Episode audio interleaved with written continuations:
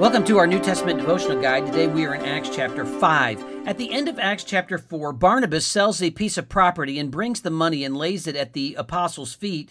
And in Acts chapter 5, coming right off of that sacrificial gift of Barnabas, the church faces internal deception. For Ananias and Sapphira are in the church and they go and sell a piece of property and they keep back part of the proceeds, verse number 2.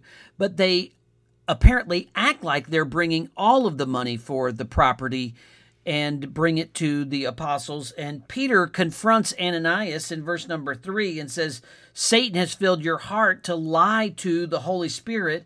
In verse number four, it says, You've not lied to men, but to God. We get the picture of the deity of the Holy Spirit. They've lied not to men, but to God. They've lied to the Holy Spirit. And Ananias, he hears this convicting message and he falls down dead. Sapphira comes back later and they ask if she if they sold the property for this amount and she says yes and the Lord speaks again through Peter and says you've lied to the spirit of the Lord and she falls dead. So there is this internal deception. But through the internal deception, there's still a sense of dedication, verses 12 through 16.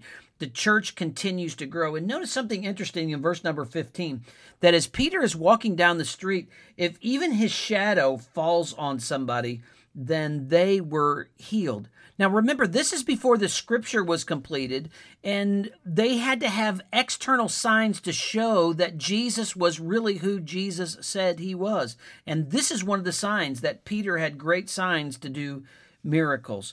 Then in verse of 17 through 42, we find the church not only faced internal deception, but external opposition the apostles are arrested. And it's interesting that as they're arrested in verse number 19, an angel of the Lord opens the prison doors and they are back preaching at the temple the next morning.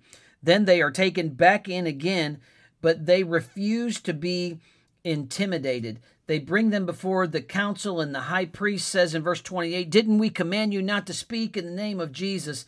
And Peter in verse number 29 and the other apostles answered, We ought to obey God rather than men.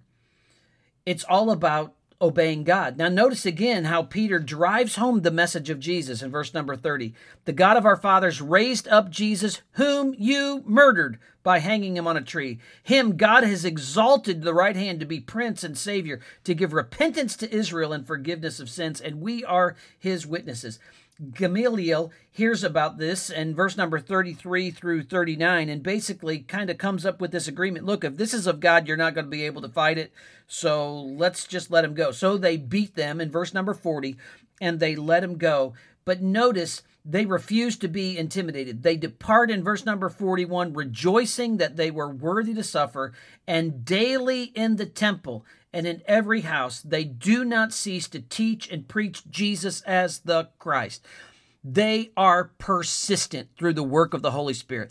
Be persistent today. If there's someone in your life who's been resistant to the gospel, don't be unruly, but continue to persist in prayer and share Jesus as you have opportunity.